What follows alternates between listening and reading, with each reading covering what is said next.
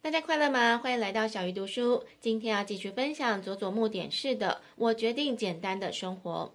上一集分享作者的五个改变，分别是感受到自由，不再比较，不害怕别人目光，变得积极，专注力提升。这一集要继续分享其他的改变。第八个改变是实践环保的生活。作者发现简单生活有七大好处。第一个是东西少，不需要大房子。第二个是卖掉收藏品可以换现金，第三是买东西会认真思考，不再浪费，第四是现有的东西就可以满足自己，物欲变得越来越淡薄，第五是压力变少，不再因为压力大去购物狂吃，第六是不在意别人的眼光，只为了自己花钱，第七是极简运用在工作上，可以获得更大的成就跟回报。有人担心极简主义者会影响经济，但作者认为他们还是会花钱，只是多把钱花在经验跟人，或是创新概念的投资，而不是买东西。第九个改变是身体健康。作者发现很多极简主义者都不胖，这种情形也发生在他的身上。他开始减物之后瘦了十公斤。他认为当家里的杂物排出，可以促进气的流动，身体自然变瘦。而且他认为很多人胖是因为吃太多了，而吃太多是因为压力大。人在吃东西的时候可以忘记压力。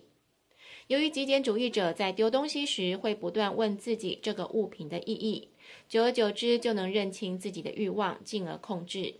不只是物欲，食欲也是如此。知道自己吃多少就够了，就不会吃太多。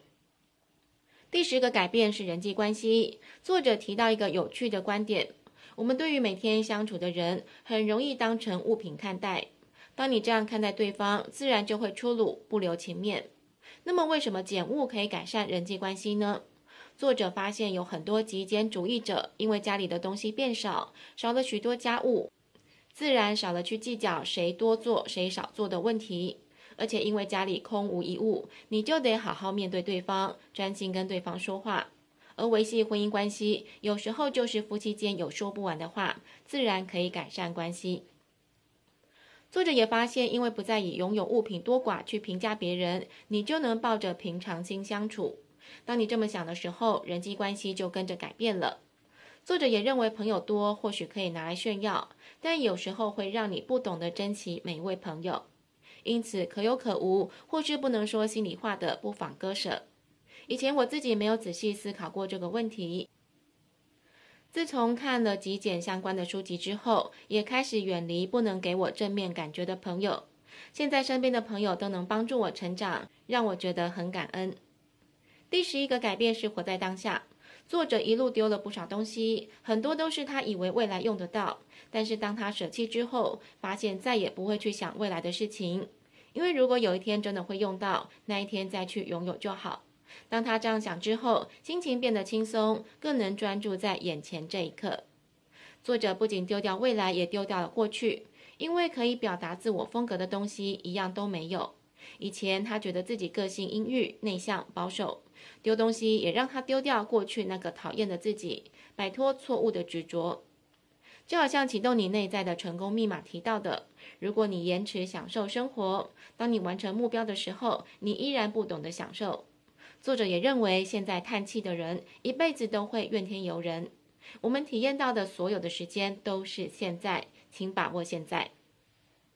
第十二个改变是懂得感谢，因为少，所以懂得感谢。作者以前追求物欲，你永远都关注自己没有的，自然不会对物品感到感谢。